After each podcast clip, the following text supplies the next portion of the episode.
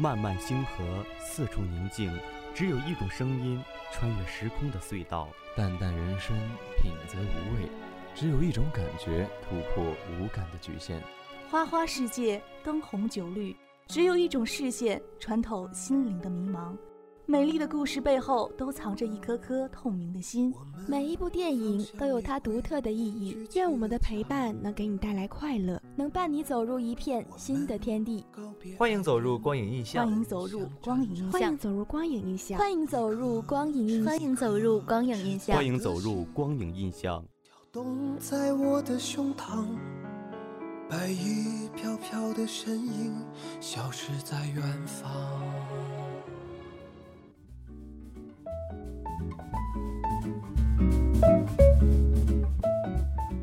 今天是二零二零年十一月二十五日，农历十月十一，星期三。Hello，大家好，欢迎小伙伴们走进辽宁科技大学科大之声，我是主播孙迪。大家好，我是主播李佳旭，感谢大家收听我们的节目。我们的科大之声喜马拉雅 FM、苹果播客频道和网易云音乐也已经上线了，大家可以搜索辽宁科技大学科大之声，对我们的节目进行订阅。就可以随时随地的听到我们的节目了。好了，让我们进入今天的节目，看看今天的光影给我们带来什么样的一天吧。一段音乐过后，我们拭目以待。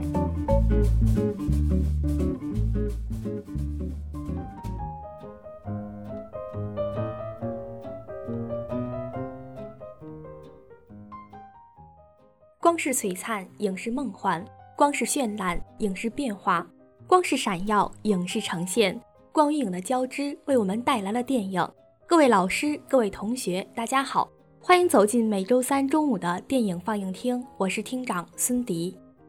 表演是创作，充满力量；镜头是艺术，充满美感；剧本是骨架，充满想象。点点滴滴的汇聚，为一部好电影注入了灵魂。大家好，我是厅长李佳旭。我向来很喜欢看以战争为题材的影片，一腔热血守一方疆土。我每每看到，都不禁潸然泪下。同类型的影片，不知道哪部最令你印象深刻呢？说起战争题材的影片，我倒真是有部百看不厌的。今天推荐大家的是《拯救大兵瑞恩》。嗯，这部影片我也看过，是梦工厂一九九八年出品的，由斯皮尔伯格执导，汤姆汉克斯、汤姆塞茨莫尔等演员联袂出演的作品。影片讲述了这样一个故事。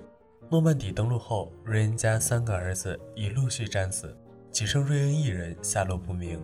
美国陆军参谋长马歇尔上将得知此事，特派一支八人小队，在人海茫茫、枪林弹雨中找出生死未卜的瑞恩，并将其平安送回后方。这部影片中，我最喜欢的人物是米勒。作为拯救行动的负责人，他顺利地完成了任务，将瑞恩安全送到了母亲身边。他完成任务的过程是艰难且痛苦的，战友去世，母亲挂念，日煎夜熬，前途未卜。米勒明白，离瑞恩近一步等于离家又远了一步，但是他也明白，他拯救的不仅仅是瑞恩，更是一部分人对生命的态度。电影二十五分十七秒处，投降的两名德军语无伦次地说了很多话，最后还是被登陆美军击毙。他们说了什么？又为什么会被击毙呢？我想观看过这部影片的人都会疑惑。没错，其实这是导演精心设计的小细节。因为在二战中，东欧战场有大量战俘被迫加入德军，他们投降时说的应该是捷克语，大概意思是“请不要开枪，我不是德国人”。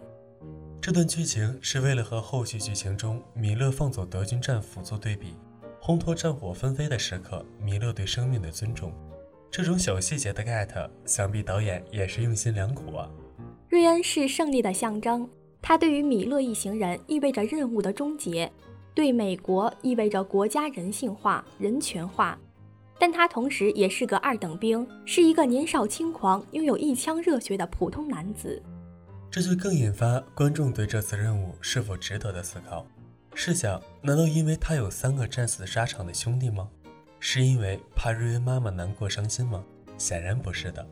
米勒说过，为了一项任务牺牲掉两三个人，却可以换取二十三十甚至成百上千人的性命，这样的死是值得的。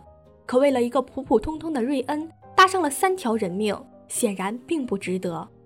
但其实瑞恩是美国人心目中的英雄，他的形象虽不见得有多高大，但是普通却不平凡，也足以讴歌美国士兵对家国的忠诚，对信仰的至死不渝。影片在战争场面的表现非常逼真，战场的血腥影像、子弹炮火，它被认为是有史以来特效场景最逼真的战争片之一。该影片曾一举拿下了七十一届奥斯卡最佳导演。第五十六届金球奖最佳影片等多项大奖。电影的服装设计师重新设计制作了三件套足够以假乱真的军服，还找到制作军靴的公司，让其按照二战当时的样式生产两千双军靴。经过特殊处理的军服和军靴，真实还原了二战时的样子，简直像经历了无数次战斗的洗礼一般。实际上，为了使观众产生身临其境的真实感。斯皮尔伯格用如纪录片拍摄一般的手法来拍摄片头的二十五分钟登陆场面。卡宾斯基从摄像头上取下保护镜，让光线可以直接进入镜头并反射开。这位摄影师还将胶片底片进行特殊处理，淡化色彩，才有了最终影片中的效果。拯救大兵瑞恩在国际上享有盛名，被认为是有史以来最好的战争片。诸多二战老兵对影片给予极高的评价，称它是最真实反映二战的影片。同时，该影片也被众多影迷、军事影迷奉为宝典，无出其右。节目最后给大家分享一段影片中令人印象深刻的台词，节选自一封令人感动的信：“亲爱的瑞恩太太，告诉你一个好消息，你的小儿子安然无恙，他正在远离欧洲战场返程回国。”令郎尽忠职守，勇气过人。纵使知道兄弟阵亡，依然坚持参与这场铲除独裁暴政的伟大战争。我与战争部长、美军同仁以及美国同胞们，仅在此祝您身体健康，以后能与大兵瑞恩生活愉快。听了这么多，我们的电影放映厅到这里也要结束了。感谢您的收听，我们下期再见，拜拜。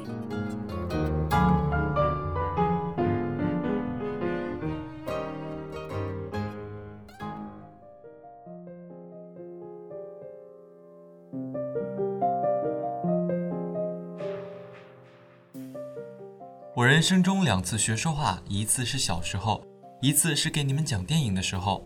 欢迎大家走进今天的爱说电影，我是你们的老朋友陈明宇。Hello，小伙伴们，好久不见，我是你们的新朋友李雨桐。前段时间上映的喜剧片《一点就到家》，不知道你看了吗？看过了。这部电影讲述了三个性格迥异的年轻人回到云南千年古寨，开启创业旅程的故事。片中彭昱畅的精湛演技很是吸睛。影片中，他饰演了一个勤快的北漂快递员。作为网点的派送标兵，他希望将快递事业带回老家云南。而在他辞职的最后一天，无意救下了想要跳楼的魏晋北，故事便由此开始。在剧中，他将彭秀兵看似醇厚迟钝，实则坚守初心、改变世界的丰富内心变化表现得自然，令观众印象深刻、过目不忘。九四年出生的彭昱畅，作为《向往的生活》中常驻的 MC 而被人熟知。在那之前，他还在木偶表演系摸爬滚打。二零一八年，凭其作品《大象席地而坐》，第五十五届金马奖最佳男主角，荣获一大批观众的追捧与喜爱。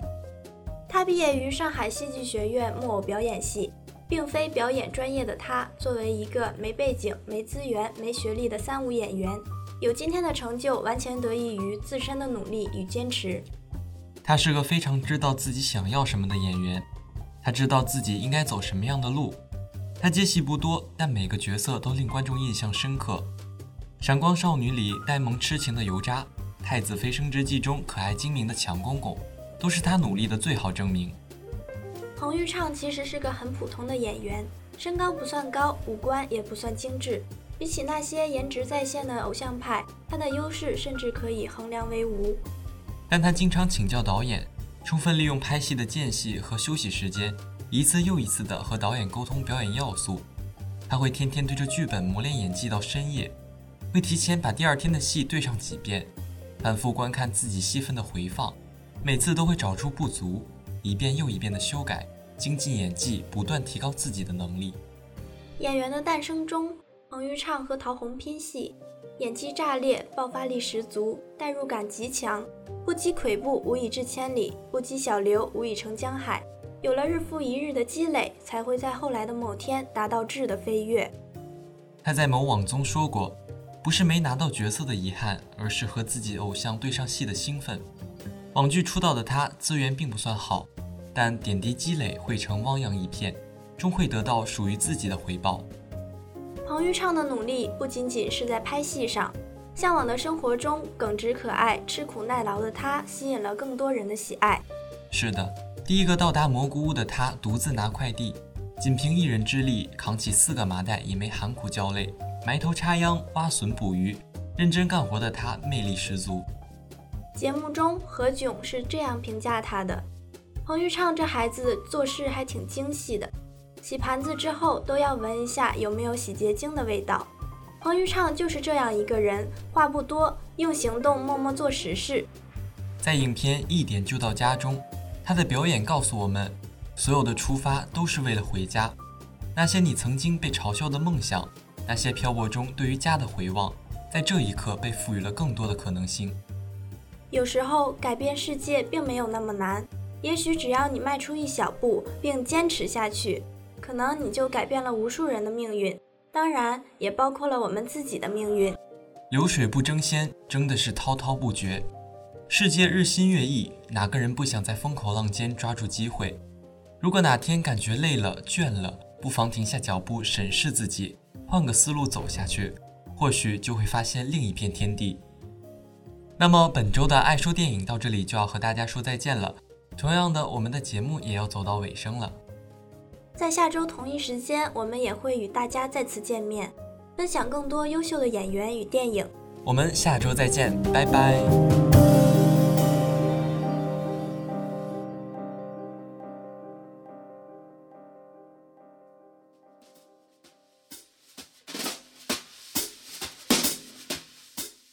如果小伙伴们有什么想看的电影或者好的原创影评，都可以联系我们。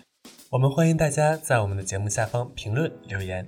今天的光影印象就到这里了，我们下周再见，拜拜。